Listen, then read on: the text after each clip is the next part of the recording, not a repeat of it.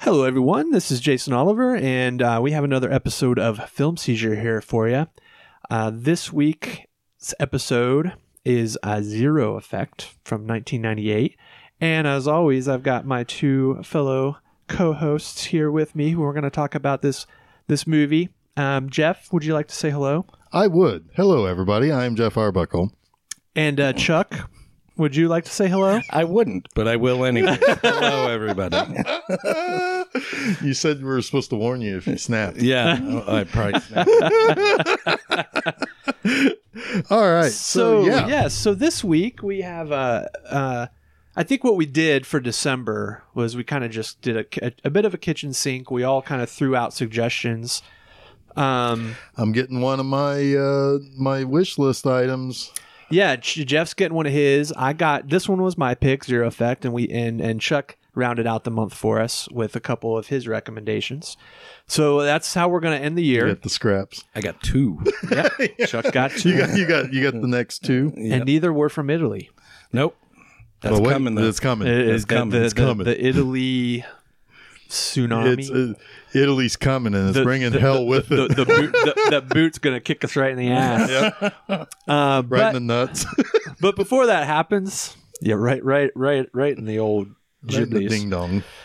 Uh, but before that happens, we're gonna talk about kind of. I would. I wouldn't even say kind of. I would say a most definitely underseen uh, mystery comedy thriller from 1998, directed by and written by Jake Kasdan, the son of Lawrence Kasdan, who you might remember as the screenwriter of just some really minor hits, Yeah, nothing that I know Raiders of the Lost Ark of. What is this? What and, is that? and, and Empire Empire, Strikes- Strikes Back. Strikes Back. Yeah, what uh, the the Revenge of the Jedi? what is this? but he didn't make this movie. His kid did. Uh, his He also his- he also made a movie called something like The Little Chill Out or something. the little chill out, yeah, yeah, okay. the little relax. the little excitement. um, yeah, no, okay. So yeah, his son Jake. Jake. Yeah, his son, Kasdan? his son Jake Kasdan. Um, this was his first movie. Wrote, produced, directed. Uh, next movie he made was f- wasn't for four more years, but he made Orange County, which is pretty fun little Oh yeah. no comedy flick. Um, he's made some other things uh, like Walk Hard, the Dewey Cox story, the TV set, I don't know about your cocks. but Mine's pretty dewy. and he weirdly he's also the guy behind those more recent Jumanji movies, Oh, Yeah. Oh, okay. which are honestly fun little I, flicks. I actually haven't watched those yet. I've wanted to because I've heard they are very fun. yes, they're Well, you they're guys are- very much uh that throwback we were talking about with um, Mask of Zorro. Yeah. They're very much in that vein. Um, And it's got The Rock. That's what I was It's gonna got say. The You Rock. guys love the Rock. Yeah, well, yeah. Yeah. we do, We, do. do. We, We do. do. Un- we don't we don't Unabashedly. we don't always love the rock um he- Rampage was a bad movie. excuse me yes rampage was a was a very bad movie and i i have been wanting to watch the jungle, jungle cruise I've heard that's not great though. i know and i've heard it's it's basically um uh what's the movie with hum- humphrey bogart um african queen Oh. I don't know if it's I don't know if those are comparable. no no no i'm saying it's it's a rip off Oh, okay, it's it's a okay. it's a, a mu- it's a, a pale imitation of Okay. yeah You mean is, it's is uh, the you- criticisms i've heard You mean it's like a it's like if they took the African queen and made it an attraction? Yeah. Right. Okay. And then made a mo- and then made, a, Then made a movie movie on the out of att- it. attraction. Right. So so it's basically like like I said in our 200th, uh, translating something from English to Italian and back to English. Yeah. I like Yeah. it. yeah. So uh, But we got a better that movie has to talk about. nothing to do with this I was episode. wondering what was happening. I thought maybe I was really cracked. we are we are going to talk about Zero Effect. Zero Effect uh, came out in '98. It, I I don't remember this movie in theaters. I'm sure it played some theaters. It came out in, on January 30th, 1998, which I- means that it was dumped out there and left to die. Yeah, I saw this on on VHS tape in a few months later, probably. Yeah. We um we got it in at uh, the VH1 video, Yep, that's when I, probably when I saw it too. and uh, I did not really know what to expect other than I think I knew Ben Stiller Yeah. and he was Well, in it. and- and- and of the- course Bill Pullman. Bill yeah. Pullman, yeah. I mean, come on, he's he's the president, and uh, while you were sleeping, Yes. he Yes. was the president while you were sleeping. You kill you. I, yeah, I did. I that just tickled. me. oh my oh my goodness. gosh. But um but this was also going to be in that era that we talked about a little bit last week where I watched everything. right. And this was one of those things that I watched. Pretty sure we got the screener for it. I think you're probably right. Um, this would have also come out, I think, on VHS around the same time that Mammoth's The Spanish Prisoner came out. And the late 90s were all about kind of like that smart crime type storytelling where you have a little bit of a twist in the plot, right? And everything kind of tumbles into place. This has got this has got elements of that. A couple months later, you'll have Palmetto. Yep. Yep. Yep. So uh, so this just kind of hit around that peak era, but it did not perform very well. No, and it wasn't actually very well liked by critics either, except for two. Cisco and Ebert really liked it. Yeah, that's interesting. Yeah, that's th- interesting. they were they were kind of on the other side of that. Uh, they did that every now and then. They would throw a little movie like this a bone. Um, I liked it. a mo- I liked it a lot. yeah, And, um, and everybody who it was one of those movies where somebody would come in and be like, "I want something kind of funny. I want kind of something kind of kind of mystery." You know, is it, it fits so many different buckets Right. that it's an easy one to recommend to people, and you're probably gonna like it. And most did. it's kind of funny because this is also the era of the resurgence of of the new Hollywood. Uh, yeah. and this was a this was a studio movie.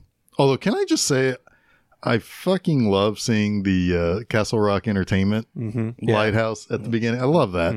Makes me immediately think of two things: one, Mission Hill; Ha. two, Seinfeld, um, because those were always at the end. You know? But anyway, the um, but this is this is an instance where I feel like Columbia was like, we need one of those. Yeah. So give us an offbeat movie, and then they got it back, and they're like, I don't know what to do with this. Put it out in January, yeah, or whatever. Um, it should be noted that there's a reason why January is often, and I think to the exception of this year, is often looked at as like a curse, because nowadays it's it's not so much the case as it used to be, but it used to be if you really had faith in your movie, there were only three months out of the year, or four, no, five months out of the year that you could release it. It would be May, June, July, November, December. If you had a horror movie or you were an independent movie trying to get out ahead in the in the awards race, you'd come out in October. Um, if you were a kids movie or a nature movie, you'd come out in like uh, March or April uh, especially if you had a religious movie. Mm. You come out around Easter. Mhm.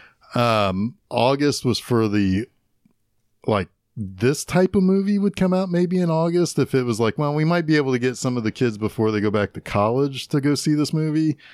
But like pretty much the rest of the year was a fucking wasteland.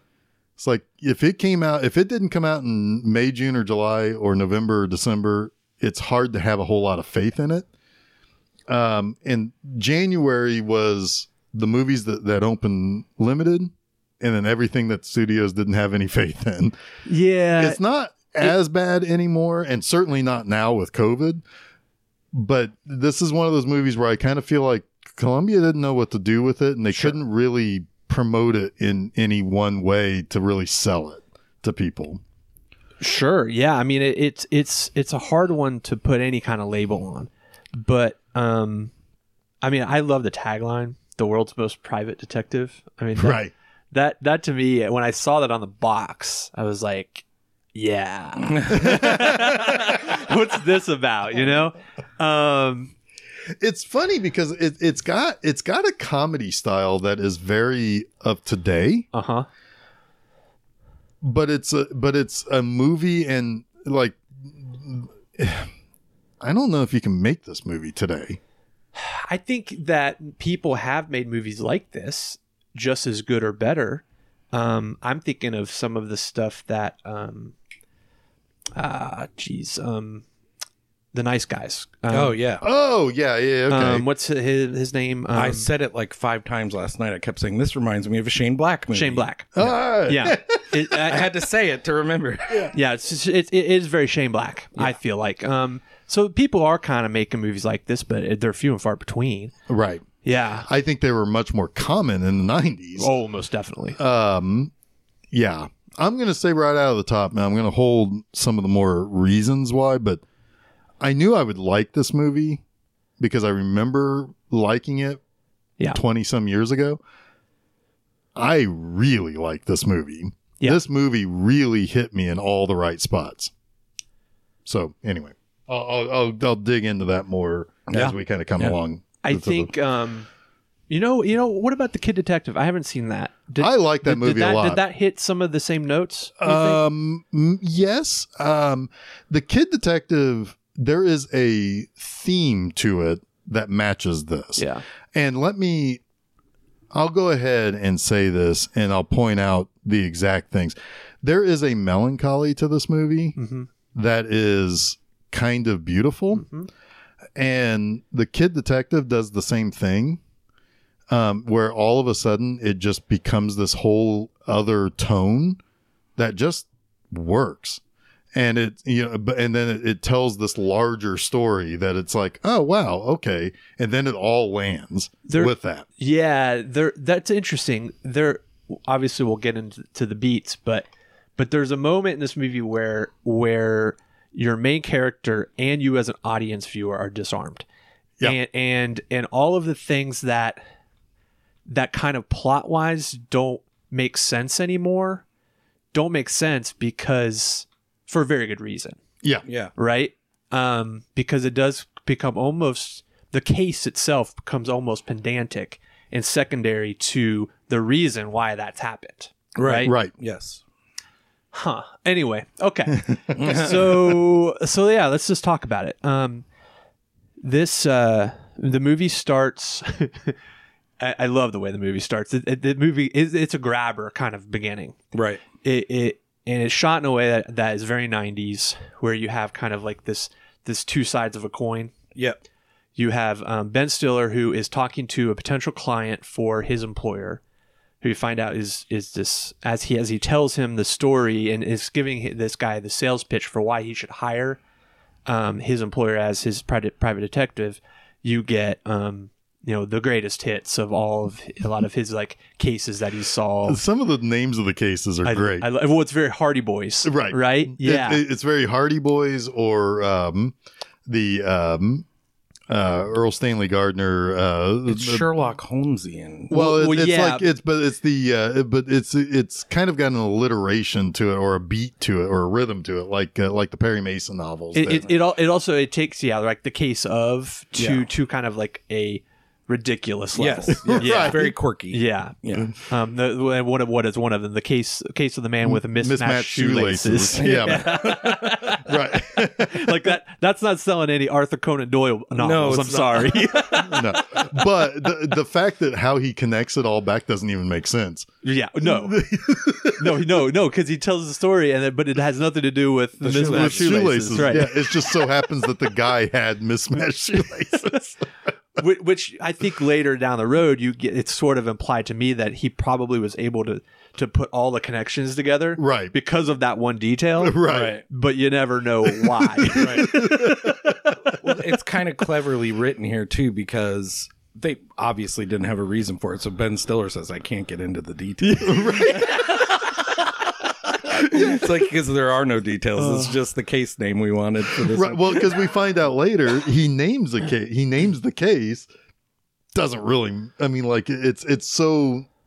It doesn't really matter in it the was end. fun having not seen this movie in a long time. The, like the whole movie, I'm like, what is he going to name this case?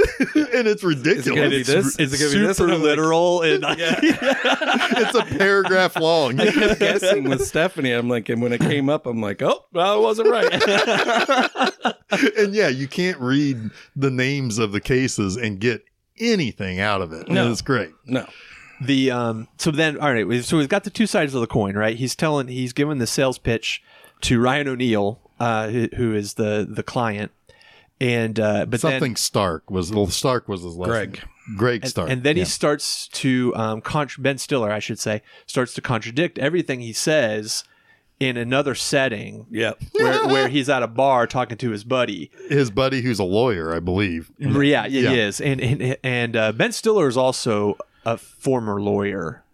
Um, he says he worked at the farm, which I think was F- the FBI. I think he was FBI lawyer, Oh, okay. and he got the job because Daryl Zero saw him argue a case in court that he never really understood why was was so s- specifically great. But Right. that's why he got hired. Um, but anyway, he'll say something like, "He's also, among other things, an accomplished musician." and, and, you know, he's, he's talking to Ryan O'Neal, and then it'll cut to him in the bar, and it's like, and he tries to write music, and it's terrible. it's, it's thematically weak and shite.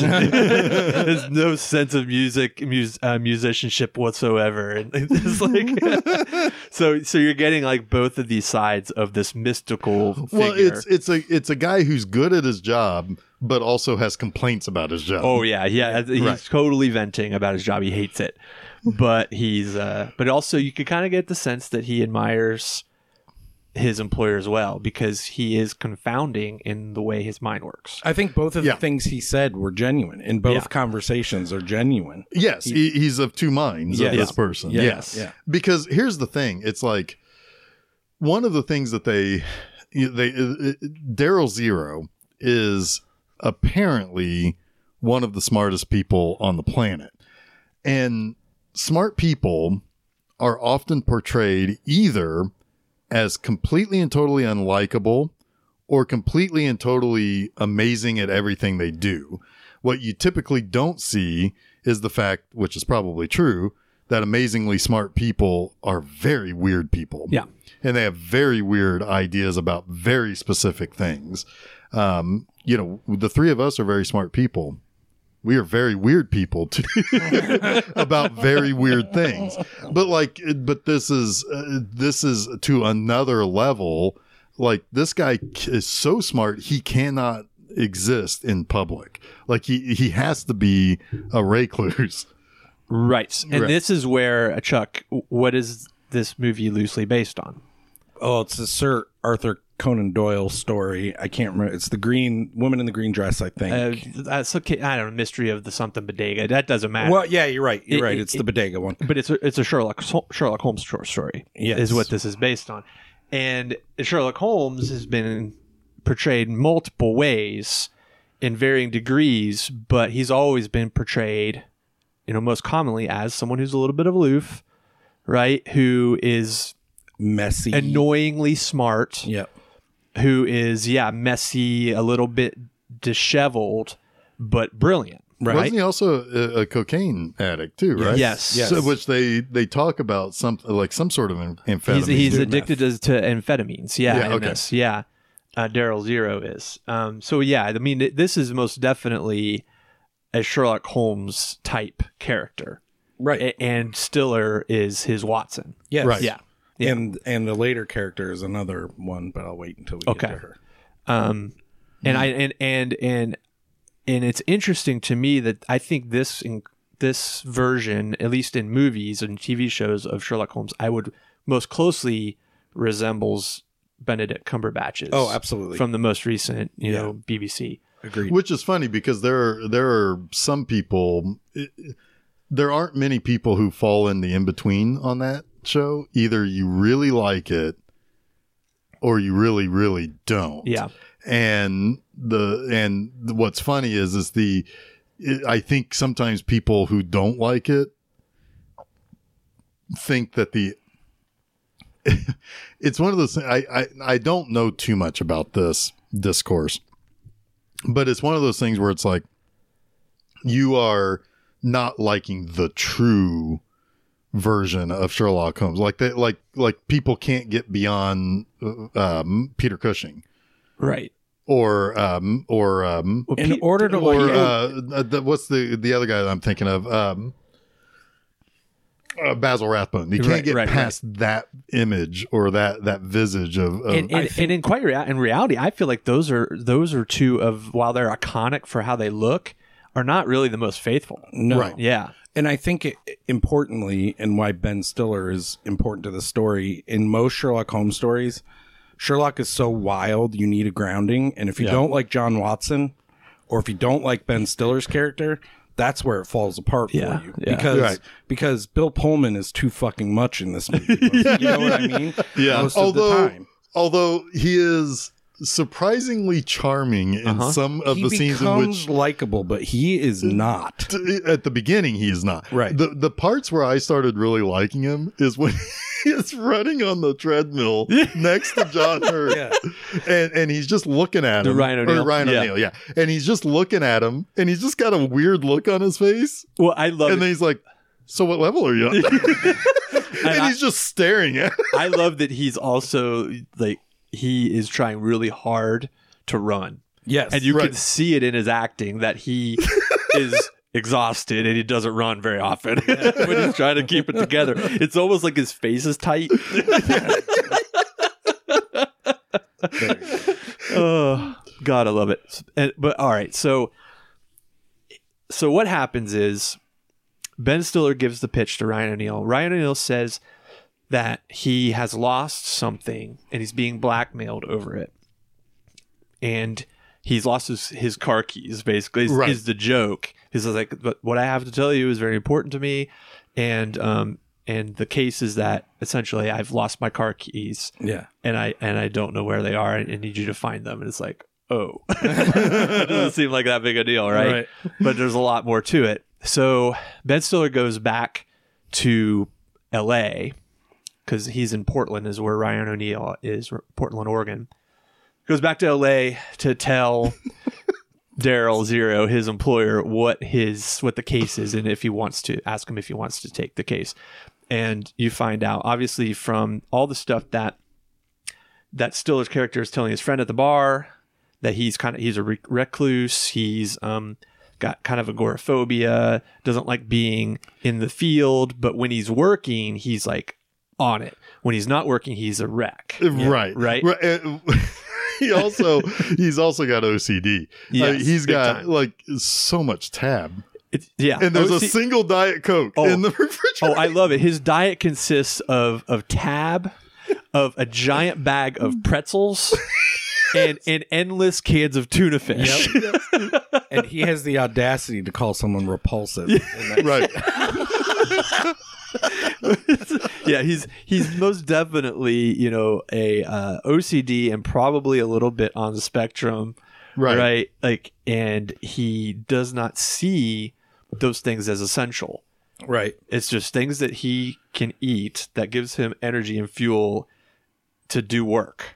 Right. or to make write really bad music. I, I you know I I kind of appreciate how many computers he has around.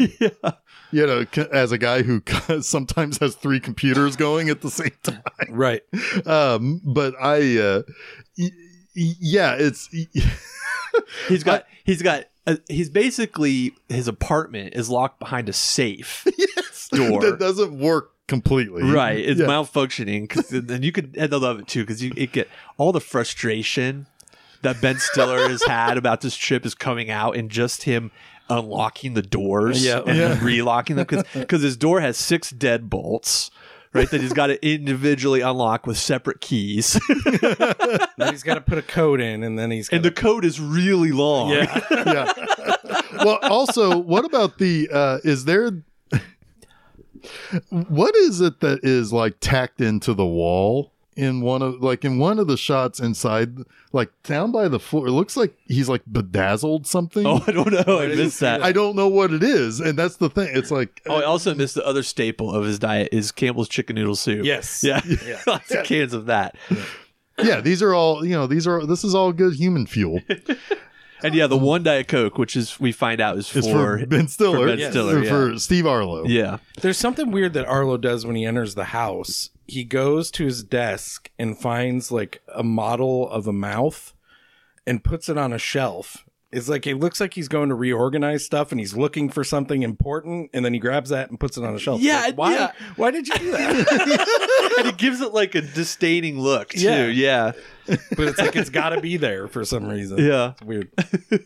Unimportant to the story, but obviously shown. But he comes into uh, Daryl Zero's room, who the whole time you've been cutting to to him, but but from the waist down, There is and one you're seeing other a thing. guitar and hearing him sing this this screeching song. Right. Mm. There is one other detail that's on one of the computer monitors. I don't think you see it better until a little bit later. You might see it at first with the uh, w- when he's going around the apartment, like before you see him.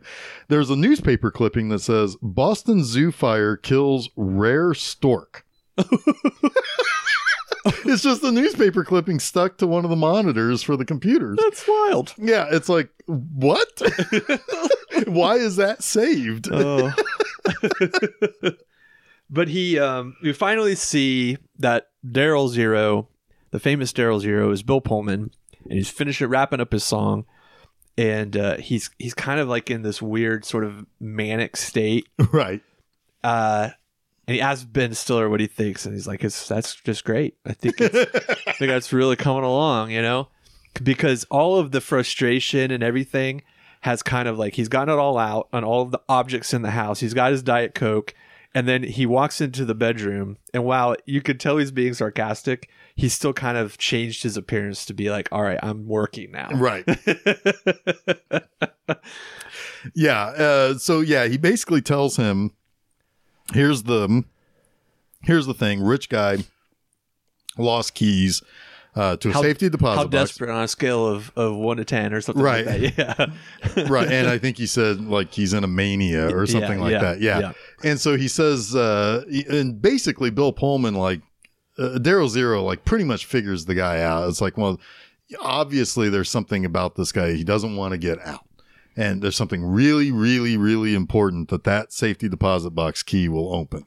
Yep. And he knew who his father was. He knew what kind of person his father was. Yep. how- What- how what, wealthy his he businesses was. was. Yeah. Yeah. And it just instant recall Yeah. on that.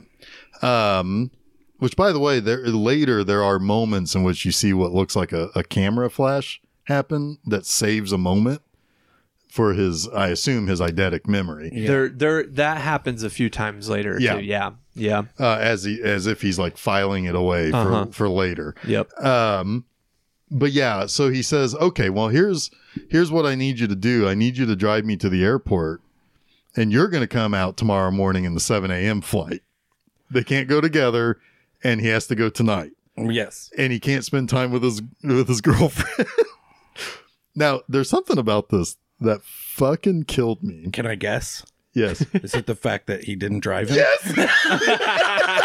it fucking killed me so it's like it's time to take him to the airport but bill pullman's driving That killed me too. we should mention that you mentioned his girlfriend, but it's Right. an important thread in the movie. Um, he's moved in with her. He's probably on the verge of asking her to marry him. And uh, in that car ride to the airport, Daryl Zero's like, "You should probably you, you're not mad at me. You should rethink what you're, You're doing." not, you're not ready to be married. yeah, yeah, is what he's telling him. He's trying to manipulate him a little Yeah. bit. Yeah. The girlfriend Jess is played by Angela Featherstone, Yeah, who was Dark Angel in the Full Moon movie. I was wondering That's what a good- happened to her. that's I a good was, flick. I was too. I mean, she popped up in a lot of stuff there for a while and has disappeared. Yeah, she was kind of like the the like the '90s hot girlfriend for a little while. Mm-hmm. Yep. Yeah, um, She was in Con Air. yes, she was. Yep. Yeah, um, yeah. So, yeah, so the, she's frustrated. Like it seems like she's gonna leave Arlo at any time. obviously this like kind of come back and have to leave town immediately has Holy been happening for shit. a long time because So- she's frustrated by it Oh, Yeah. there's there's a great example of that a Yes. little later. Yeah, Yes. it's so funny. they uh, so yeah so like he takes him to the airport he flies out this is like at 10 o'clock at night yep which means that ben stiller has to go back to the airport in just a few hours Yeah, he wants him to fly out again, like 12 hours later. no Yeah. 7 nine a.m hours Yeah, yeah, yeah, yeah. seven hours later so or it's 7 a.m and nine hours later and so he like so then he gets there Do you want the locale breakfast? no.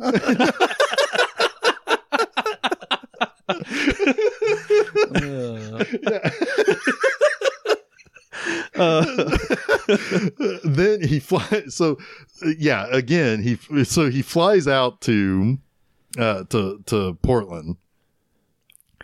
And I think it's that this is uh, like uh, because there's a there drop. was- There's a drop that morning. right. So Daryl for for the blackmailer is is that's blackmailing, blackmailing Ryan O'Neal. There's a drop set up for the next day.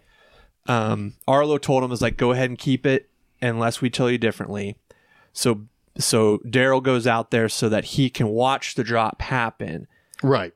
And it's these very specific Oh, like and he doesn't want to be there either. We should mention that. He's like, he's like, am I gonna have to go? have to am I, go." am I have to actually go? It's like, I think you probably will. Yeah.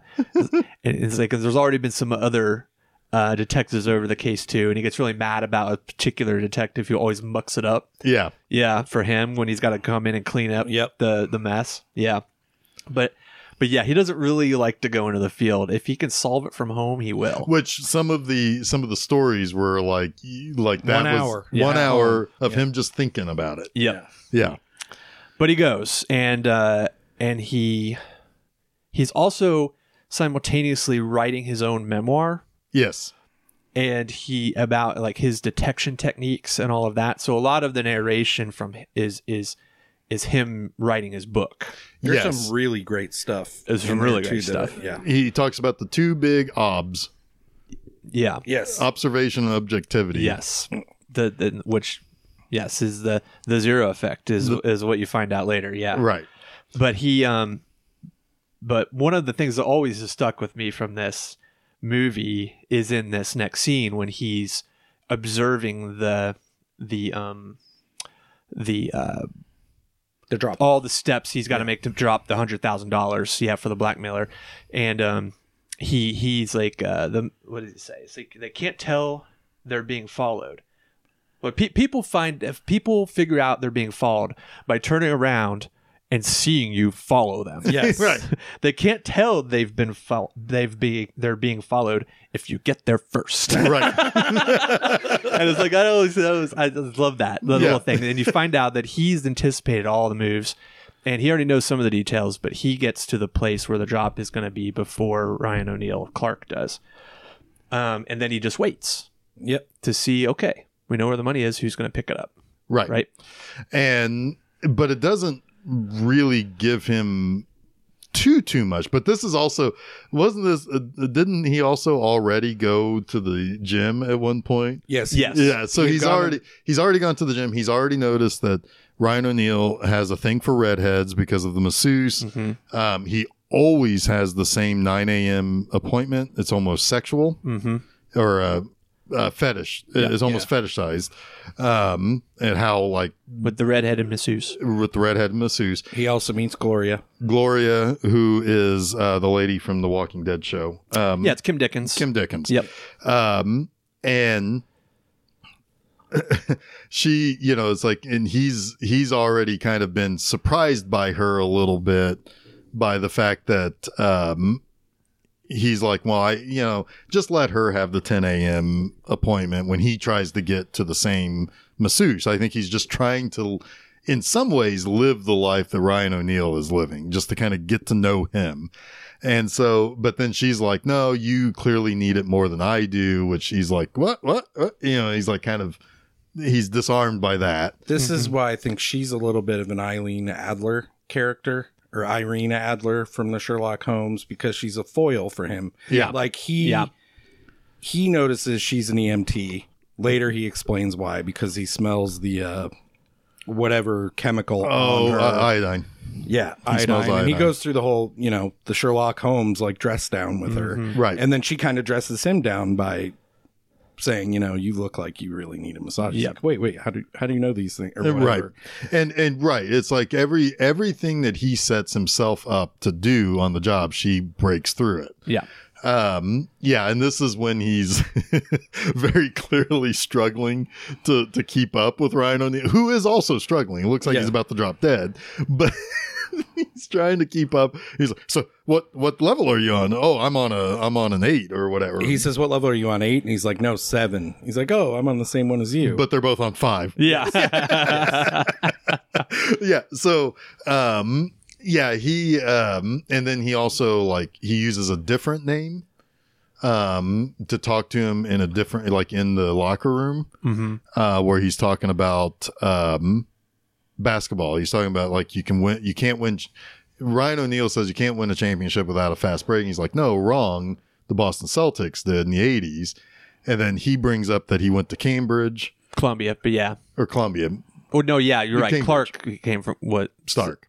Stark, yeah, Yeah. Jesus. he so he says uh yeah Cam- cambridge and he's like well that tells you he's he lies about his thing, but he's he's very quick to drop where he's from and, and what is you know like as if that means something Right, and I right, and that this is the point before he he follows the um the drop. He goes to the airport to meet um Ben Stiller Yes. in a beard in a beard. He's in disguise. two two uh he, he has him go to the to the uh phone pay phones yeah, where he's sitting we find out later just a few payphones down and calls him. calls yes and then he says okay so here's what's going on here's what i found out about him this all these things that he's observed um i need you to go back to la Yeah, to get some things. I can't remember what, but yeah, and bring then and, bring, come and bring back him back tonight. to me. yeah and i'll see you tonight back here it should be noted that that he has unlimited funds he charges so much because he's so good at what he does which is funny because most of the time you would have a character like this he would be shit at the job he would be more lucky if anything Oh, yeah, right yeah. and so you know he really doesn't know what he does but he gets lucky and then but on the other hand um you have um in this he actually is really really good at his job but he is he's got all of these other quirks about him He's got no personal skills. right he's- Right. Yeah. And he, he needs what he needs when he when he thinks he needs it or wants it. He just he just makes decisions as he goes. right, Right. it- it's Yeah. kind of plucked from nowhere Yeah. I lo- so I he love sends. Oh, go ahead. Well, I love the line when he, when he, when he tells him he needs to go back, and uh, and Ben Stiller's like, "Ugh, I just have one. Well, for, before that, he said, I just have one question. Why are we talking on payphones? and then wide shot and they're just like Yeah. a few payphones And, and he says, oh, God, it's Bill Pullman is so good in this in every scene, but he says, two guys in an airport talking looks kind of fishy. and then he tells him he needs to go back. Yeah. and and Ben Stiller's just exasperated, and and uh, Daryl Zero says, "Are you still there?" And Ben Ben Stiller just says, "No," and hangs up. and what we find out later, which I'm kind of skipping something a little bit, is when Ben Stiller goes back, he gathers information and comes back, and he's been left a note by Daryl Zero at the desk that, says, "I've gone back to L.A. oh I'll yeah. see you in the morning." And then, and then when he does see him in the morning, he's like, "So, um, so I brought you those things, which you obviously don't need anymore since you already went back to LA, LA, and I imagine you got them." but we do have that important drop off watch because when he watches the drop off, Stark goes and puts the money in a toilet tank, and he's watching these two weird, weird looking fellas who have briefcases and are walking around with stuff. And part of the directions were to pull the fire alarm right when, when after he dropped the money. which is incredibly important as it turns out Yes, because then the EMTs need to come. yep And Gloria Sullivan walks into the men's bathroom where the money's dropped and out. yep Presumably with the money, so and she's she- got a lot of kibble with her Yes, so she is apparently either the blackmailer or part of the plan to and blackmail. he's already seen and conversed with her earlier. Yes. So it's like that's too much of a coincidence. Yes. Yeah. right Yeah. E- exactly it's like uh, she's obviously She in goes to all the same, gym. places Yeah, exactly. Yeah. right um so yeah so at that point like he he is he's also like the the lady at the front desk of the of the gym it's like well she's not married you know and she's like playing matchmaker Yeah, yeah. Yep. for them um and so you know there's already forces at play that are going to bring these two together on top of his own curiosity about And then her. this is when he's got to go back to LA to do research. Yes. And you got a little bit of a What you can't do. research montage. which you can't which you could probably do where He's gotta- he's he's at. got to go back to all his computers and his mi- microfiche machine and, and all of that, right? How do you think? How do you think he gets? Does he get like a regular drop of the updated microfiche? That's what I was wondering. He can't just have like unlimited mi- microfiche in his in his apartment, right? I like saying the word microfiche. Microfiche. uh, but he um, but he does find some things out, uh, and then he goes back to to Portland, and he goes back to the hotel where Arlo is, and there's, Well, at and some there's, point there's he a- follows her and finds out that there's this a very sick old he man does that see she's that carrying. too. Yeah, yeah. Um, did Arlo find that out, or did? No, he did. He, He did. follows her. Um, And then, yeah, yeah, he's, it's- she sees him pushing an old man in, in a wheelchair at a um, retirement home, yeah. and he just thinks that she volunteers there for yeah, because she goes there, I guess, every day or something, Yeah. or every week or something. But um, finally, him and Ben Stiller are back, and they compare notes essentially, which is mostly just Daryl Zero telling uh, Arlo everything he's learned. But there's a moment where he co- when he comes in the the room, and Arlo's watching something on TV. Yep. And he asked him, well, "What are you What are you watching?" And Arlo's like, "Oh, something about the the the, the extinct the extinction of the whale population." So, and, and Daryl Se- Daryl turns the TV off and just says, "Fuck the whales." but he treats him like a child too. When he comes in, he's like, "What did I tell you about these curtains Yeah. and the lights?" And then, and then the "fuck the whales" line is definitely the, the chart topper there. and, and of course, he's just like, "Oh, great, you know, all right, we're on now, Yeah. working again." Mm-hmm. Uh, but he he tells him about the poem that he found that um, Stark wrote. It's like it's like wait, who who rhymes towards and birds. yeah. and, he, and he recites the last few lines of the of the poem leading up to the last word birds which he just says with such disdain like Yeah. it doesn't rhyme And, and Arlo's like, "Well, maybe it's not supposed to rhyme," yeah which it comes back later is kind of funny the way he handles right. poetry info. but it's important to note the the poem was about a woman named Clarissa. yes Yes. yes and that's uh that's that's funny too there's there's two moments where where daryl goes to sleep that are so funny the first one is at the beginning of the movie after he books the flights Yep. and then he just falls. just falls he just asleep falls with the- asleep in his chair to- Yeah. in front of the computers. He's like, I must sleep now, and his, his battery just zaps. and he's out. And then when, then after he tells all the inf- information to Ben Stiller, he gets wrapped up. He gets he lays down on the bed, grabs a comforter, and just turns. Yeah. and wraps himself up in the blanket and is asleep. He's a very dramatic sleeper. and he is sent where does he send ben stiller at this point to try to find out where the safety deposit box is Yeah, he wants him to look up um, the the name that popped up on the email. I think kv KV. There is no boxes with the name KV and they figure or out boxers, boxers. with Yeah. the name KV. yeah, and th- but then they figure out the name. I think Craven Vincent. I forget how. Creighton, Vin- Creighton Vincent. Creighton Vincent. And he wants him to to look to see if there's any um, safety deposit boxes in under the name Creighton Vincent, but they're pretty sure there isn't because the previous detective wrote a note that they had misinterpreted earlier. Right. They said, well, this is a typo. Boxer, Right. not, yeah, Box box is not boxer. right. But then Ben Ben Stiller's like, you know, I was going to do that, and Daryl Zero, I think, says at that point, well, it's pointless. I think It's it's, moot. moot, but you should still be sure. But Well, then well, he said- he's, well, oh, sorry. he- he's like, he well, I guess says- I'll go get a drink with my buddy Bill or Right. something. And then that's a it- little later Is that a little yeah, later? that's a Uh, little but- bit at later. this point he sends arlo to occupy stark so he can get into his Oh, office that's right. and then he goes through the cool rules on finding things so good. i love it So good, he's yeah. like if you're looking for something if you're, looking for a specific thing, you're very unlikely to find it because you're looking for one thing because of all the things in the world. you're looking for one thing. yep Now, on the other hand, if you go into a place looking for anything, you're bound of all the things in the world, you're bound to find something. and what does he find he finds the car keys. and he has the line that somebody said it's mentioned to him later. He says usually things are right in front of your face. Yeah.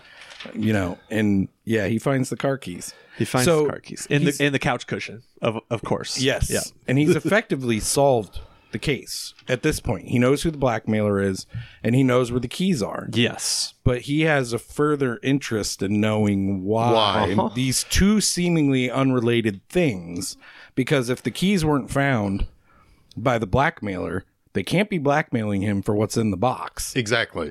that's that's what he said. He he talks about the the the where, the who's the and the wheres don't matter as much as the whys. Yes, Yeah. exactly. And he tells this to to Ben Stiller to Arlo, and I love it. Arlo says the keys are a coincidence. That's confusing. and Daryl Zero is basically it's like, yes, it is. so now he's intrigued. This case is Right. interesting now. Yes, it is because uh yeah, like like uh you know, like you had mentioned, it's like the the the whys end up connecting all the dots and and when and when you connect all the dots that's when you get the you, you uh, it it, unve- it unveils something worse really Yeah. Yeah. um, because the well, gosh, so there's there's a point in which Arlo goes and talks to Stark, and th- they go and they meet at that diner or that restaurant, Mm-hmm. and he tells Arlo the whole story about who Clarissa is. Well, Clarissa was a college girlfriend, and I had, um, you know, it was, it was young puppy love basically, and it was, you know, I was a, I was well, getting a little manic with it. Yeah, th- yeah. Before that, Daryl pretty much figures out that that um Stark killed Clarissa Yeah, 'cause because that's what Or Ben had Stiller something says to at the do- diner. He's like, so so he asks him, is there sure is not anything more you want to tell us about the case? He's like, like maybe why you killed Clar- Clarissa. No, that's the, the Right. funny thing with the. He's like, do birds or how do you say T O W A R D S? Oh, Yeah. He's like towards. He's like, does that rhyme with birds? And he's like, what? No, why are you asking me this? stupid-" He's like, okay, why did you kill Clarissa? yes, yes. It's so good. But they had And that's also, when they go to the diner at Yes. that point. Yeah. and they had also previously Zero and Arlo were investigating the hotel room, the, the scene of the crime, to figure out how it happened. because they're they're the the photos of Clarissa on the floor and the body outline and everything. Uh, the the position of the bed, the type of bed is is key because it didn't exist in the the, the bed that's there now d- did not exist as a size of a bed in 1972 or whatever. And Arlo's like, great, somebody changed the bed in the last twenty years. right. Yeah. But yeah, he basically reasons out because they had found out that when Craven or Creighton, excuse me, Creighton.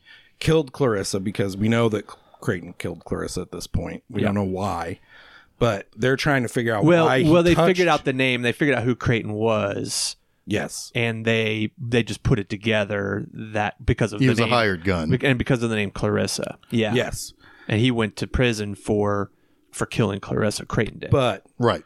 but they don't know Arlo why. went to the police department and said, "I need all the files on this." The guy's like, "Yeah, yeah, whatever." And he's like, "Well, I'm here, you know, I'm here for Daryl Zero," and he gives him fucking everything. Yeah. Right. So obviously, Zero is known in every police department in the country too.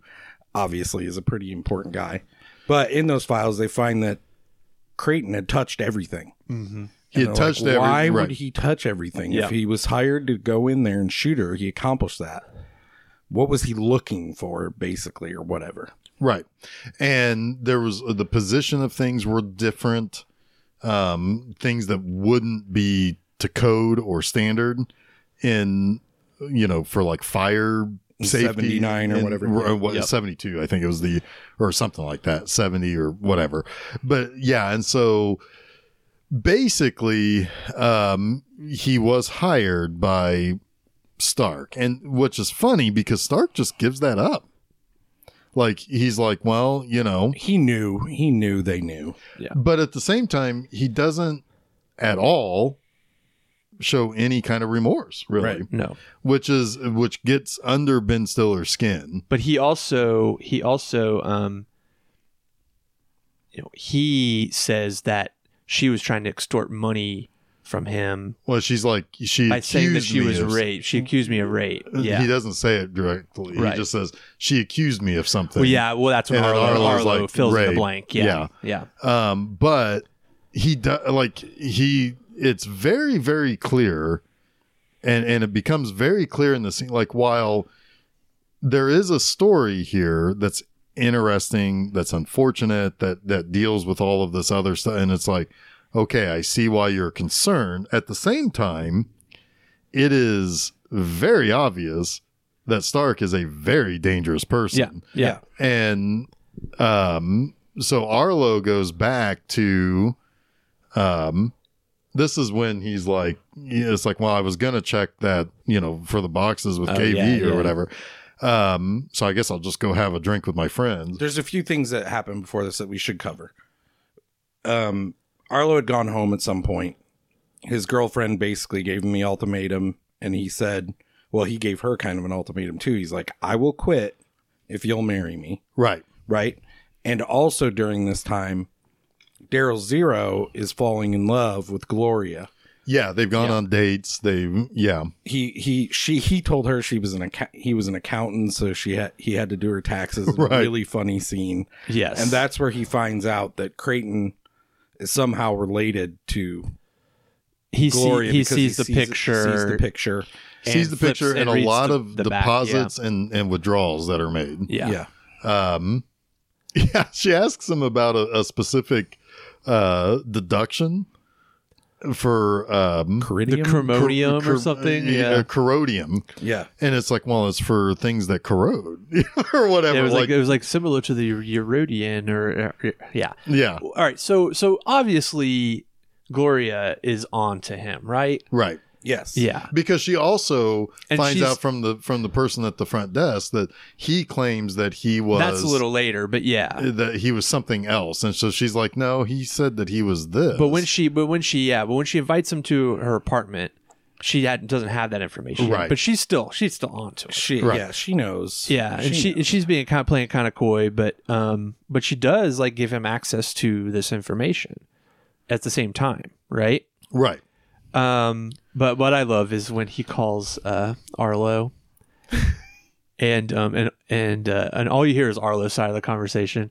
which I always love because the jokes just hit differently. yeah But he says, um, "So let me get this straight. You can do blah blah blah blah blah. You can fly an uh, an airliner, but you."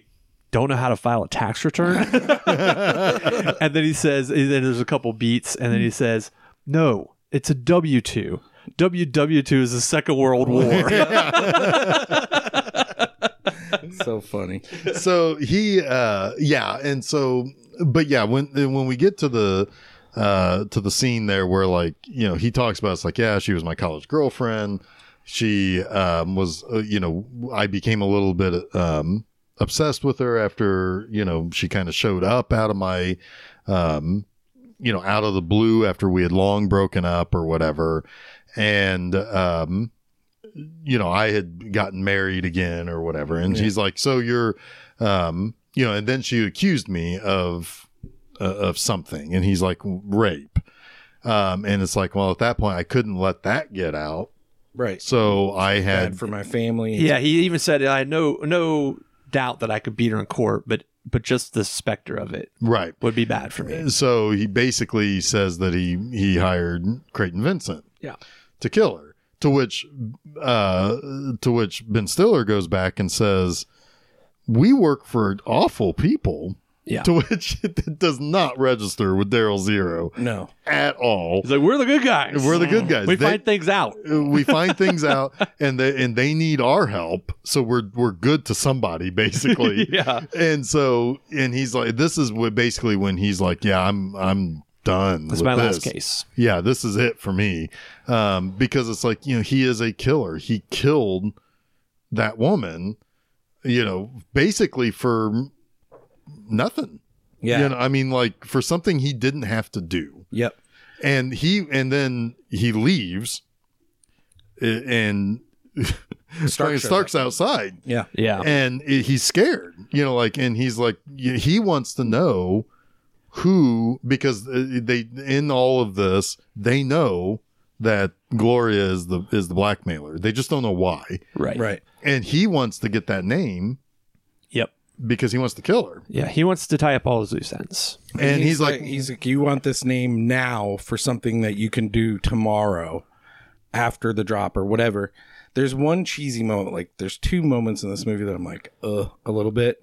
And in this one, when um Stark is offering him money, he's like, I'll give you half a million dollars, million dollars, five million dollars, or whatever. If well, he like- basically said like, I'll give you five million dollars for you to kill that person. Yes. And he the way that Stiller delivers this line and the line itself is so hokey. He's like, "Well, I'll kill you. I have a gun and everything." yeah, right. so I was Well, like, I- "Ugh." I have a gun. I have a gun and everything. I feel like that's more of a he had the he didn't know what to say to get away from him. "Oh, sure, just the way it's delivered and the, the line itself." I was just like, "A little face palmy." well, for me. But but what what really is happening here is that even though Arlo is quitting on Daryl Zero, he still has his integrity right, and he still will protect Zero and his work. right, And it- and and, and and, at it's, this point, it's not also just pro- protecting another person, Right, Too. yeah, exactly. Yes. I mean, he's he's not going to be at fault for the death of somebody who's not who shouldn't be dead Right, over right. something, and maybe he kind of sympathizes with. But Yeah. they still, but they still don't understand why her. Right. Right, Like that. That just hasn't quite come to light yet for them. Um. So in the meantime, Well, not only why her, but um, they sh- they soon find out that Creighton Vincent is the old person that she cares Right. for. right. So why care? And they and they think that he was is her father, Creighton Vincent, right, and that she was raised by her aunt and uncle because He uh, was in he jail. went to prison. Yeah. yeah, for killing uh, Glor or if not Gloria, um, Clarissa. right. Yeah. If ever there was a name that deserved to be in a poem, it was Clarissa. I love that. Um, begged even. Um, but uh, so he goes on another date with Gloria. Daryl does.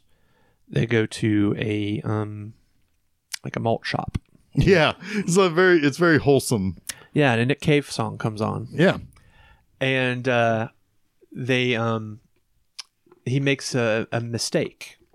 He leaves the receipt, which he had earlier he told her. told her, "Oh, you should really save all of your receipts." Right. And uh, you know, it's it's that's my motto: always take the receipt. You know, Right. and uh, but he leaves it, um, and the camera makes sure you notice, um, and of course she notices. Right. Um, but but still, I don't think I think she already kind of knew, right? Yeah, and What she he still was up invites to. him home. She still invites him home, and they have sex. So she definitely knows at that point. that, song was a poor choice, by the way. Yeah, I don't hate the, that song, but it's so like it's Ly- lyrically, it doesn't work. yeah. Yeah, for that scene, I agree. Yeah. yeah.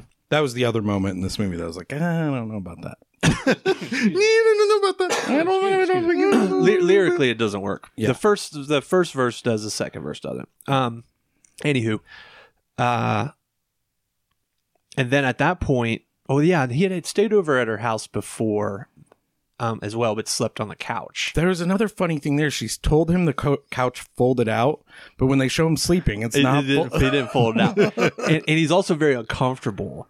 And that's I think that moment where you realize that he's he's falling in love with yeah, her. he's struggling with his. Yeah, because he, but he, all, but he's willing to go there and stay there, and yeah, he's struggling, but he wants to be near her also, Yeah. right? And that's where he starts to make mistakes in his detecting, but starts to also become a better person. Right. Yeah, Yeah.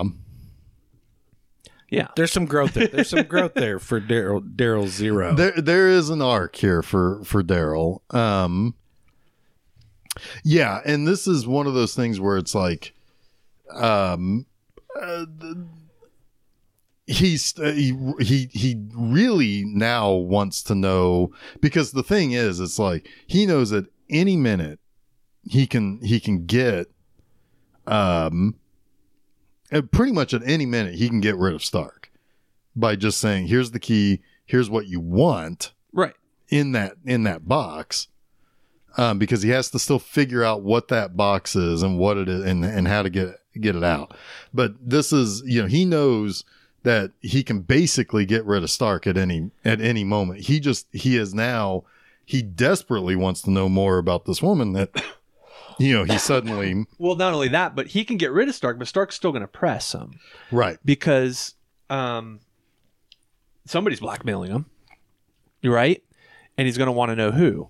There's another critical moment too, though, in the in the scene in the diner. Um, another funny single sided call where Daryl Zero calls Arlo and he asks him if a person can be physical evidence Yeah. because he's starting to put together who She says Gloria something about- really is. Right, cuz she starts saying something to the effect about what Her mother had red hair. her mother had red hair because the the waitress had red hair Yep. and then also uh you know we already know that stark likes redheads Yep. um and so it's yeah it's basically it's like oh n- no stark's the father Yeah. why I love this movie. Steph and I had to pause it right before he made that call. I think to let Ransom out, our dog out or something. And we started talking about it and we pieced all that together while we were talking. And it's like this movie gave us all the information we needed, never overtly. Like I probably would have been surprised by it, but also been like, oh, this all makes sense if Right. we hadn't paused at that exact moment. Yep. But good storytelling gives you all the information you need without hitting you on the head with it. right But yeah, that's yeah well and that's the thing it's like it's all it's all there for you to find it's like saying when you're looking for anything you're gonna find something yes. it all Yep. ties to that you whole just need detachment, and us pausing it was detachment. And even he, like, said, I love. He has a few great lines, but he says earlier, "I mastered the fine art of detachment." Which has made him the greatest observer that's ever lived. yep Yeah. It's he's so full of himself, obviously, but it's his But words it's have also meaning. true, though. His words have meaning, yeah. right and and he even admits that that was not the best decision he could make Right. for you know well he for always emotional says health. he becomes passionate about something in the case and it's kind it's not really his downfall he almost fucks it up but he doesn't yeah which is i don't know it's cool Yeah. good stuff sorry No. Proceed. That's good, that's good stuff. Um, so wait, where are we at then? Because he- right so at this point he is asked it's like well can a person be um, um Yeah. the the material evidence and uh you know and so they're like yeah i think so Yeah. and so it's like well then gloria is the daughter of clarissa Yeah. and stark and it's there And he Boom. doesn't and he doesn't know she exists. she doesn't he doesn't know she exists That's why the bed was moved because it was kind of like a makeshift crib. yep Um, so that the baby could Play crawl area or away, whatever, play yeah. area. well he called it a crawl space yeah.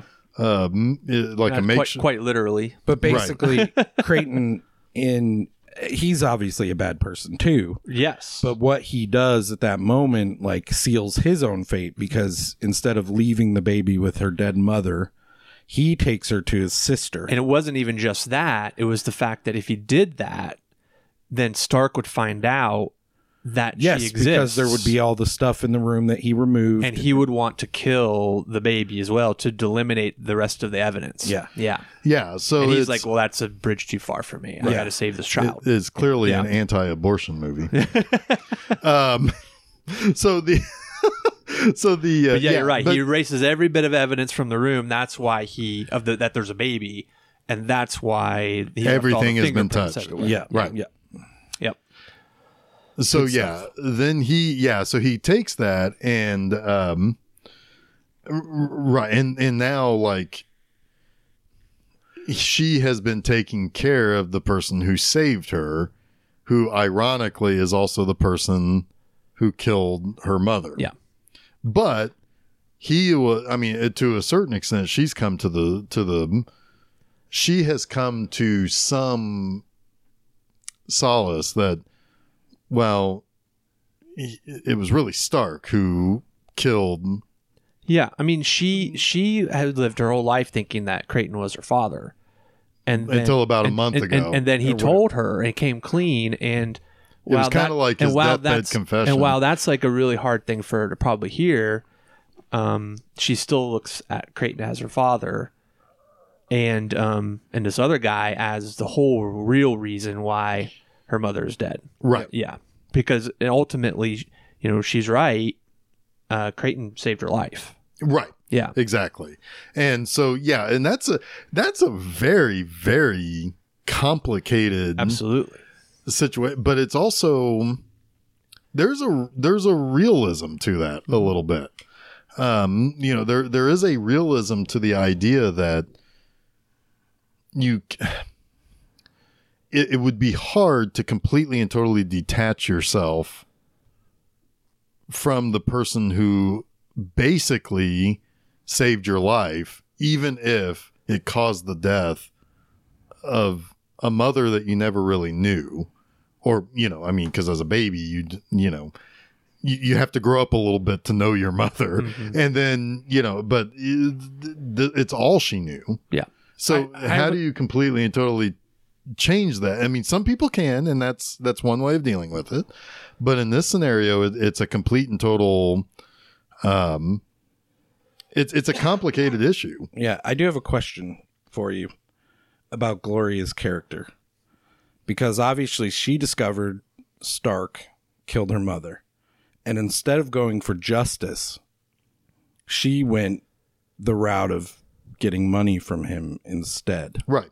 Does that do you have any problems with her for because normally I think in another any other movie I might be like I don't like her because of the way she did this. Yeah. it's it, see again this is a complicated thing because it's like she is acting maybe more from pure anger Right. you know so it's like at that point There may also be like a statute of limitations, Maybe. she may not be able to get just she has the proof that she can release and all she really has is um, the fact that she is yeah biologically his fa- her um, his daughter, and the f- and Creighton Vincent on tape saying She doesn't have that actually. That's probably the reason why, because it's in the safety right and deposit she box. does and she doesn't have the key right because because the whole thing with this with the safety deposit box is that creighton vincent put it on tape all- the whole thing about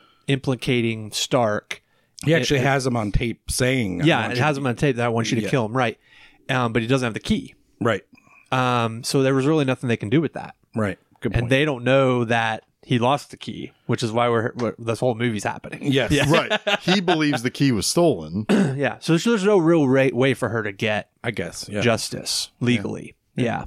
All right. yeah it's uh, right and so she can make a wild accusation, but that's not going to do anything. Right. Yeah. right because he's right A- at the end he's going to be able to afford better lawyers Yeah.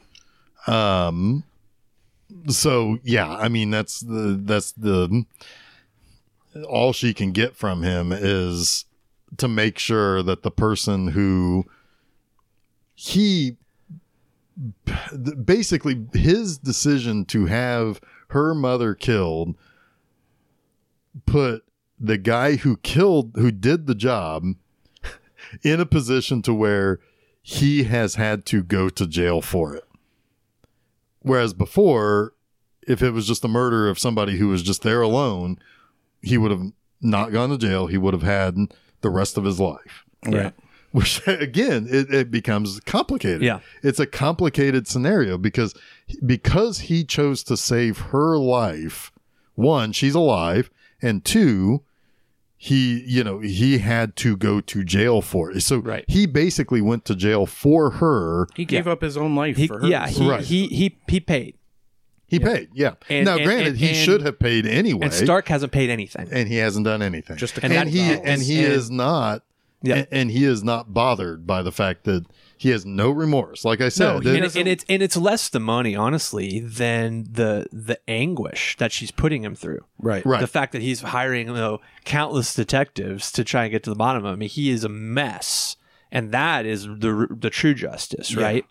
Yeah, and he even said he has a great line to Stark. He says, "You can't buy silence; you can only rent it." Yeah. right. Which is why true. he wants to find her, so he can He wants end to end it. Yep. He wants to end it. So we have one final drop, right? Yes. This is pretty much the end of the movie here.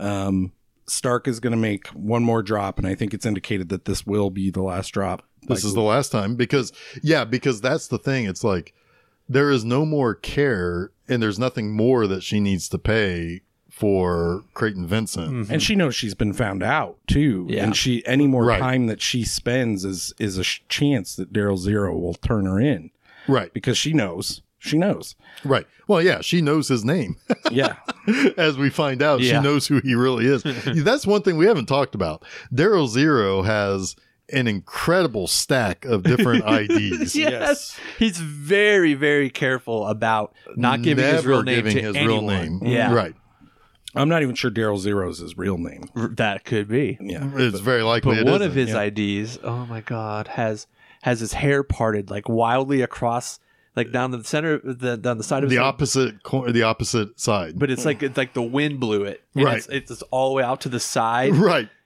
Uh, and he's got the derpiest look on his face. It fucking kills me. he It, it looks kills like me. jeff daniels from dumb and dumber It does kind of, yeah, yeah, totally, yep. Oh my god, it's funny. But uh, but yeah, so the last drop is at the planetarium uh, in Portland, and um, he's already there. She's already there. He's disguised, and in walks Stark. he was supposed to leave after he dropped the money Mm-hmm. but instead he goes into the planetarium Yep. yeah and she sees him, he sees her, and he has a heart attack. Yeah, he's been so stressed that that was part of the title of the uh, of the case. Yes. He was so stressed out that he literally had a heart attack. Yep. but she doesn't sacrifice her morals. No, she doesn't. She's an EMT, so what's she do? saves him Saves his life. can't change your nature It can't change your nature, which also means that um, she basically needs to go yeah at this point. So it's um, not because sorry not because uh not because stark knows who she is because he really doesn't no. still he has no idea but because I mean, again he- she's He is yeah. 'cause- she's gotten too close to it Right. Everything is it's She's really close. He he's going to be able to start to put that together because, Eventually. because he recognizes her from the gym and well, he doesn't. He don't think asks so? her well, she asks him, Do you know who you are? And she and he's like, Who are you? yeah. He doesn't he- that's the thing. He is that, that, so that was the other thing about his self self absorption. he is so self absorbed that even Zero, who is literally next to him in two different scenes, gives him two different names and he doesn't know him from Yeah. one scene to Yeah. the next. yeah, So yeah, it's she she can bank on that, but eventually he might he may remember the person who saves his life. yeah, and i think too and it, this could be debatable but zero is watching her yeah, as he saves her Yeah. and i think that is the moment where he decides he will let her go Yeah. because Oh, she did definitely. the right Yeah. thing you think definitely I think yeah definitely. yeah I think well, he doesn't just let her go.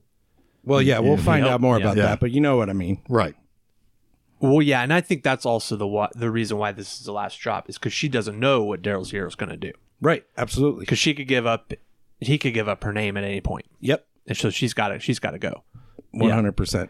So she she tells him to meet before the drop thing.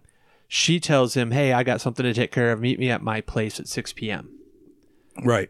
Um, she doesn't really she she's pretty sure, probably at this point, not 99% sure, but she thinks, you know, I'll tell him to meet me there at 6 p.m. But really, in reality, she's got her last 100k and she's gonna take off to Thailand, I think. Yeah. Um, but she calls the house Yes. at her apartment. She calls her apartment. Daryl Zero's there, and he picks up, and they talk. And uh, she, you know, she tells him, you know, you're you're you you figured me out, you know, and he's like, you know, how did you figure me out? And that's when she mentions, oh, a few things, but the receipt was a big one Yeah.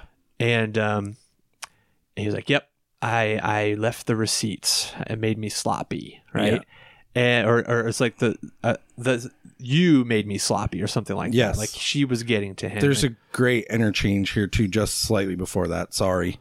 Where he tells her what flight she's going to be on. yeah, Like, he knows exactly where she's, and she's like, Well, if you knew I was here, yeah, yeah, why are you there?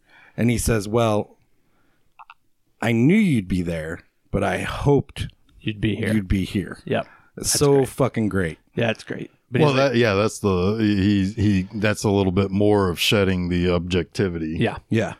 yeah. But in lieu of himself, he sent Arlo. Yeah. right. Into which he's like, "There's a man that's sitting behind you," and she's like, "Oh God!" Like, Yeah, 'cause Yeah. she's still unsure. This is like her that why she's leaving, Yeah. right? She's unsure what he will do. Yeah. Um, and he's like, "No, no, don't worry.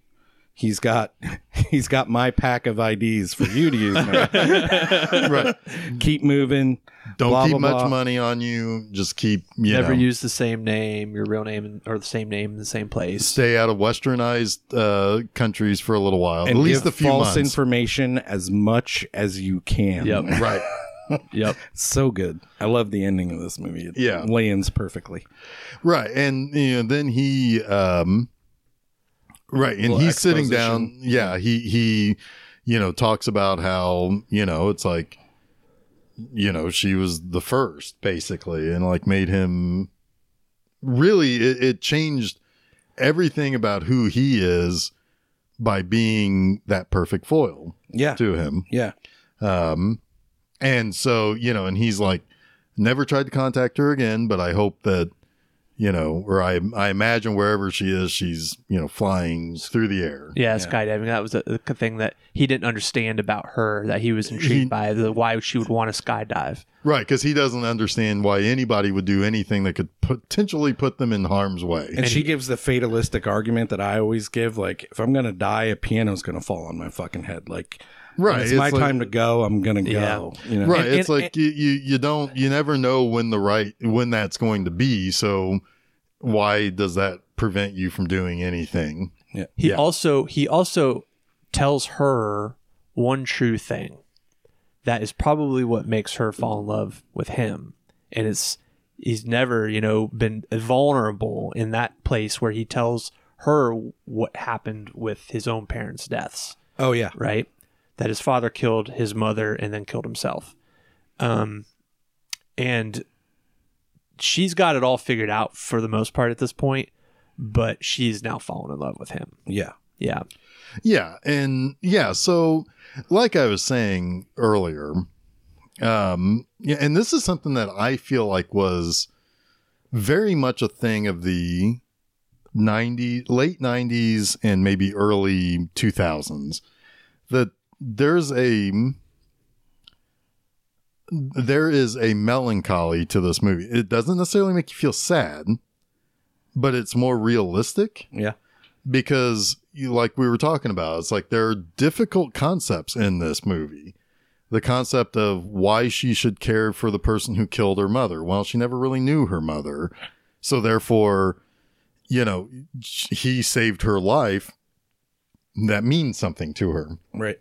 it's you know it's like um you know it's like one of those things where it's like well what if you ever found out that you know one of your family members did something terrible at some point well th- you know it's like well you're not supposed you, you can't just throw away everything you've known for all of your life Right. you know it's like no it's one thing it's like yeah, it would be one thing if like a family member you know you witness them kill somebody who's important to you that would be one thing right but Right. like you know uh, there there's so many uh, there's there's extra concept here going on that's very realistic but is also speaks to the you know kind of the the general melancholy of life you know and that doesn't necessarily mean that it's sad it's just it's just something that's It's a very 90s vibe, too, though. Like the melancholy of it. eh, is- right reminded I mean, it's a 90s movie, but I'm like, this movie is really 90s. yeah it's it's these are damaged people but they're you know like it, even the really really bad person in this is not obviously v- a villain Mm-hmm.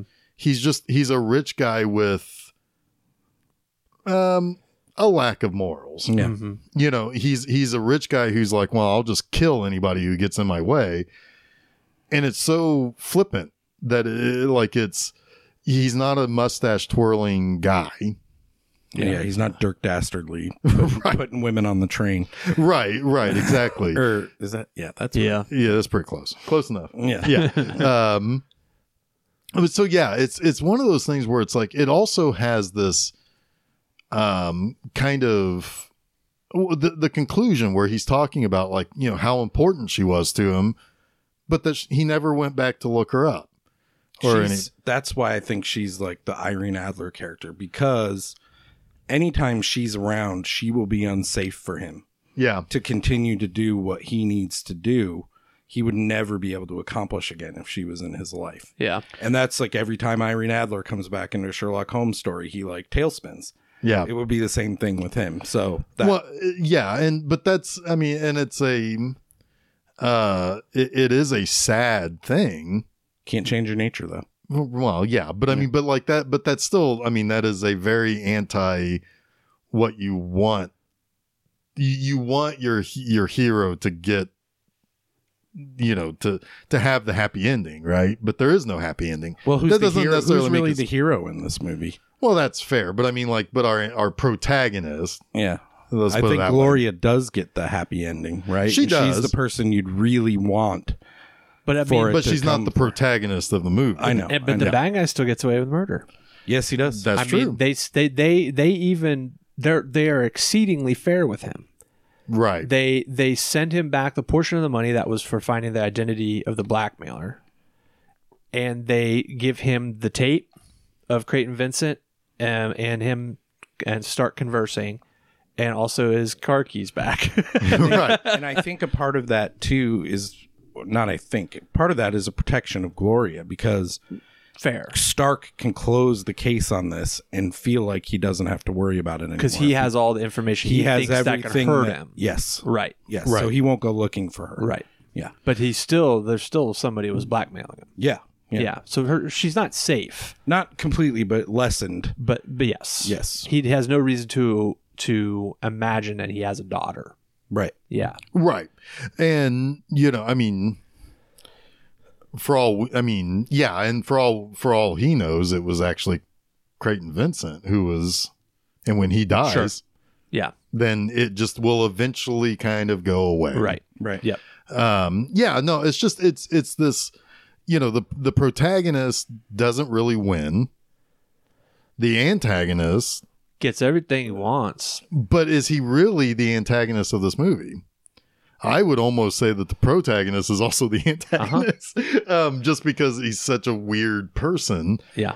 You know, so like there, Well, there- that's who the movie's really about, right? I mean, exactly, yeah. and and he gets in his own way. He makes his own mistakes. He gets too involved, but at the same time, he does the right thing in the end.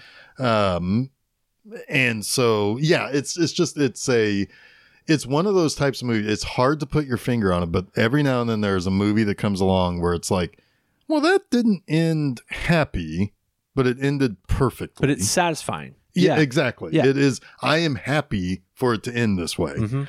Um, And, And- none of it feels contrived either. right. Bec- It, it would be contrived if they ended up together, right? Exactly. Yeah. Exactly. Well, yeah. I mean, that's, that's or if or if Stark went to jail, you know? Right. Yeah. well, and it's it's kind There'd of be funny. a scene where they are like somehow able to get him to confess again or something. Oh, Right, and I it's like, wish- and then the cops all Yeah, come in. exactly. It's like you got him, Yeah. you know. And, and Arlo is like he walks off smiling, and it's like he Right. gets the he gets the thing after being a workhorse the whole time. Yeah, right. he I gets the kind of glory. wish that exposition wasn't there just a little bit, like where he says, "I never did go looking for," her, Mm-hmm. and Arlo got married, and blah blah blah blah. Like, I wish the movie just ended on that phone call, um, when she was at the airport. But it was still nice to have that little wrap up. I well, you guess. wonder about that because, from a creative aspect, what Jake Caston thought he might do with this story, right? right? You know, you wonder was that just tacked on later to kind of sell help sell the movie, Right. You know, did it did they did somebody was that a studio note? Someone told him they needed more of a point on it, Right. You know, who knows, right? I would mean, love to see more Daryl Zero. movies. absolutely, Yeah. and he tried to make the TV show. Um, there was a pilot that was shot and everything, but it didn't get picked up. Yeah. Um, but yeah, I mean, but at what point in time too does it just become a retread of Sherlock Holmes? Right. It, it was Right. dangerously close Yeah. in this movie anyway. I mean, we kind of got, in my opinion, we kind of got more Daryl Daryl Zero with the with the most recent Benedict Cumberbatch Yeah. Sherlock Holmes movies Yeah. in a lot of ways. It's a British version of it. Yeah. Yeah, Agreed. he's a better musician. Yeah. It was definitely a better musician. um no i it- it's kind of funny because i thought like after the movie ended and I, and I had that kind of a huh because a couple of things one i used to always say and our, and our buddy shannon knows this it's like I, he always knew that i was a big fan of what i call the non-ending Hmm. which is there is no grand happy everybody gets what they want the mo- the the the everything just continues on we don't see it but it just continues on and that from the reason why i love that is because of the cheers finale Ah, yeah. there is no th- sam doesn't sam doesn't get everything he ever wanted because he already had it it was the bar and and his friends at the bar you know so it's like oh wow okay wow awesome it's like he he was all he already had the love of his life Mhm. um and so i've always like appreciated that same kind of idea in movies where it's it leaves you more saying huh i didn't think of it like that or i didn't see that coming or i didn't i didn't think that would happen or whatever and you know again another thing that kind of i mean in, in some ways chinatown ends like that Yeah. you know where it's like the bad guy won Yeah. and there's nothing you can do about it you just live life That's Chinatown, Jake. that's right. Forget it, Jake. It's Chinatown. Um, so yeah, but like, it, what what's funny is is that there's also these other kind of endings like this that were kind of common in this time, where it's like there's a there's a sad story there that becomes the attraction of that movie or whatever, and it's like something that came up recently was a conversation I know. Jay, I don't think you like this movie all that much, but uh, it's what always attracted me to Vanilla Sky Oh yeah. because that's a sad story. That is a sad movie. I, I like Vanilla Sky. I probably would have liked it more if I hadn't seen the original first. Fair enough, but um, but and and the exact same thing is what attracts me to like AI. Also, it's like there, there's a Stu- Spielberg's best movie. Sorry, That's right. inside joke. That's right, there. Chuck. you know, you know one thing that bugs someday me. Uh, someday we're going to talk about this I mean, movie. one thing about Vanilla Sky that bugs me is that that started the era of Cameron Crowe movies where he started shoehorning music in that didn't fit. He was he had such a good track run for a while. I would argue that it does fit and in then- Vanilla Sky. And, but then it just got too on the nose. Like when they started like recreating the album covers and everything and well, there's there's the whole there's a whole reason. For I that. know, but it just it just feels too too much like a brand at that point for Cameron Crowe. Yeah. you I know? mean, we, we And- maybe and- and- someday and- we'll talk and about that, that, whole movie. thing. I thought th- that whole connection and how things connected was just so much less contrived in the original than that Yeah. for me. So anyway, that's that's my Yeah. anyway, the zero- reasons effect. I didn't like that movie are starting to flood back. Sorry, Zero effect. We kept. We, we yeah, talked about but it. but no, I- I thought about that because of that same kind of the the the sadness of these characters and of the situations and everything it, it appeals to me, and the exact same thing happened after watching this uh, Zero Effect was that it's like these are you know kind of sad, shitty characters. Mm-hmm.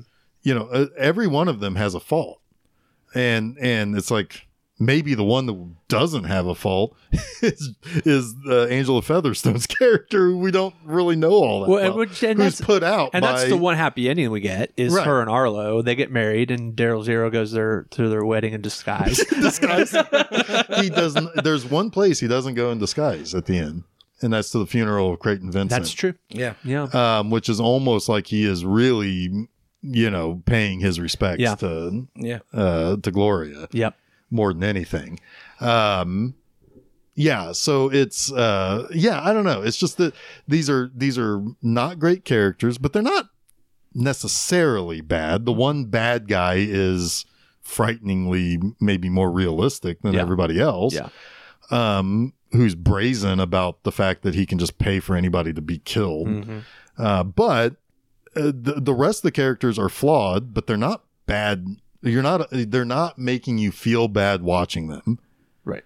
It's just it's one of those things that's like, huh. All right. Well, that didn't end the way I thought it might, or it didn't end as most movies would end or whatever. Well, hey, I have one thing to say because I know the listeners have been on pins and needles to hear if I like this movie or not. Oh, that's right.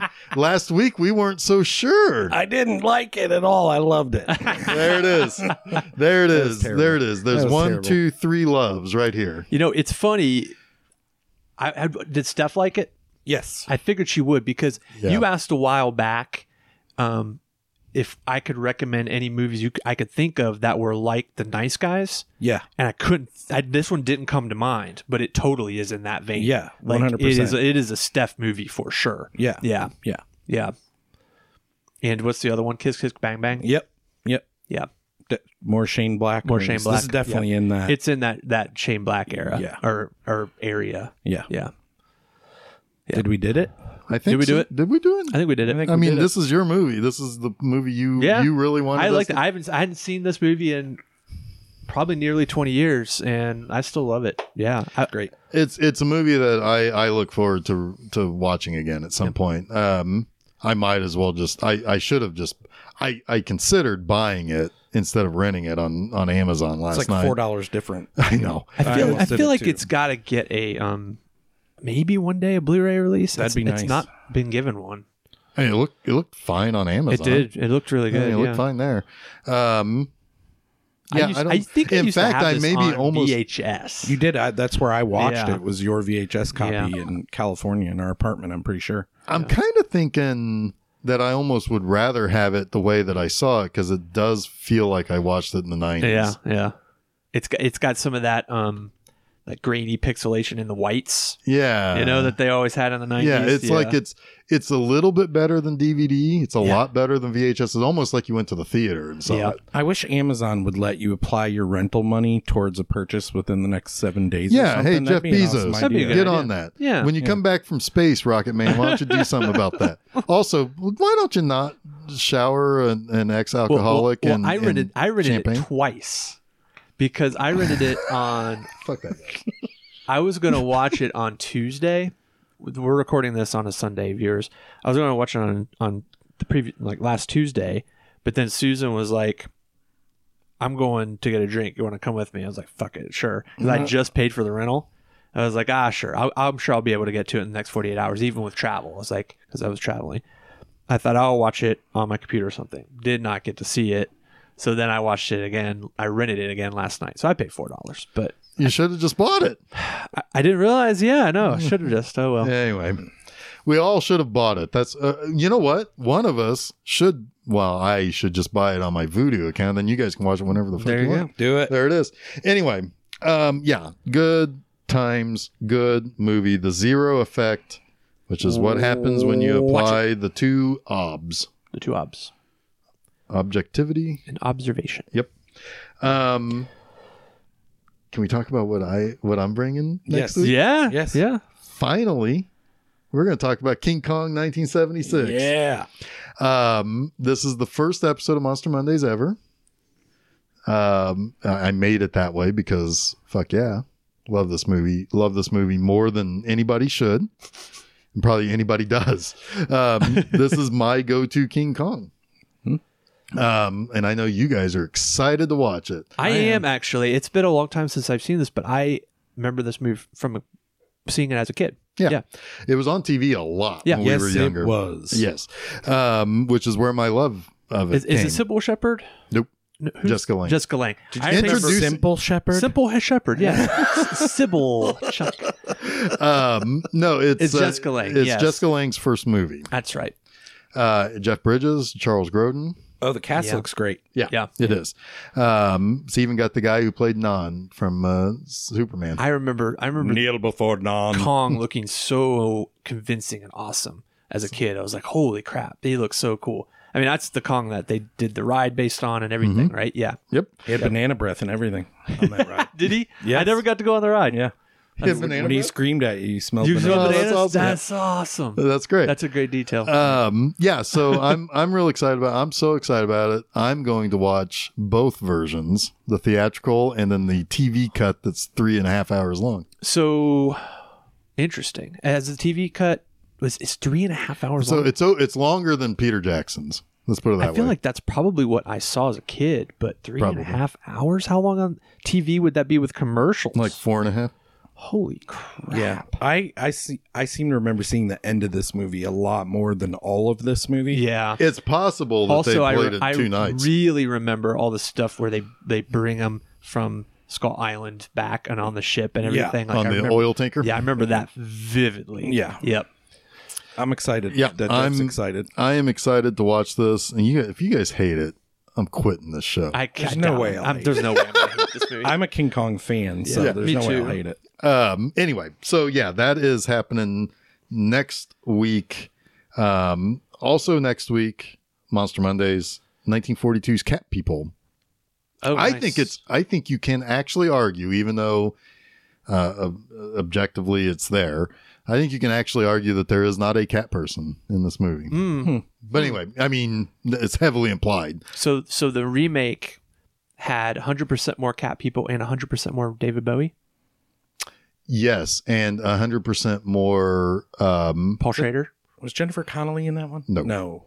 uh, No, it was um Natasha Natasha. Kinski. Uh, Ah, Kinski. yes. Yes. who is the guy the guy is um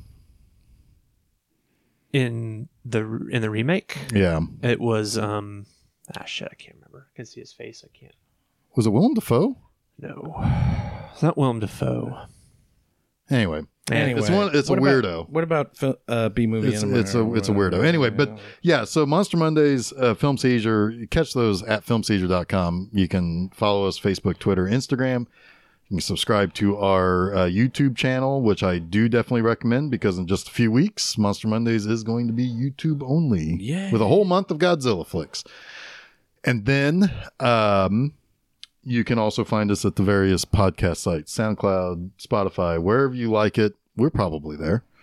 Um, then this Friday, it's the 300th B movie anima. wow, lots of celebrations going on. Yeah, I know, right? The 200th uh, film seizure last week, 300th uh, B movie anima. It's not just an article about me and why I do it or what what historically um, significant stuff happened.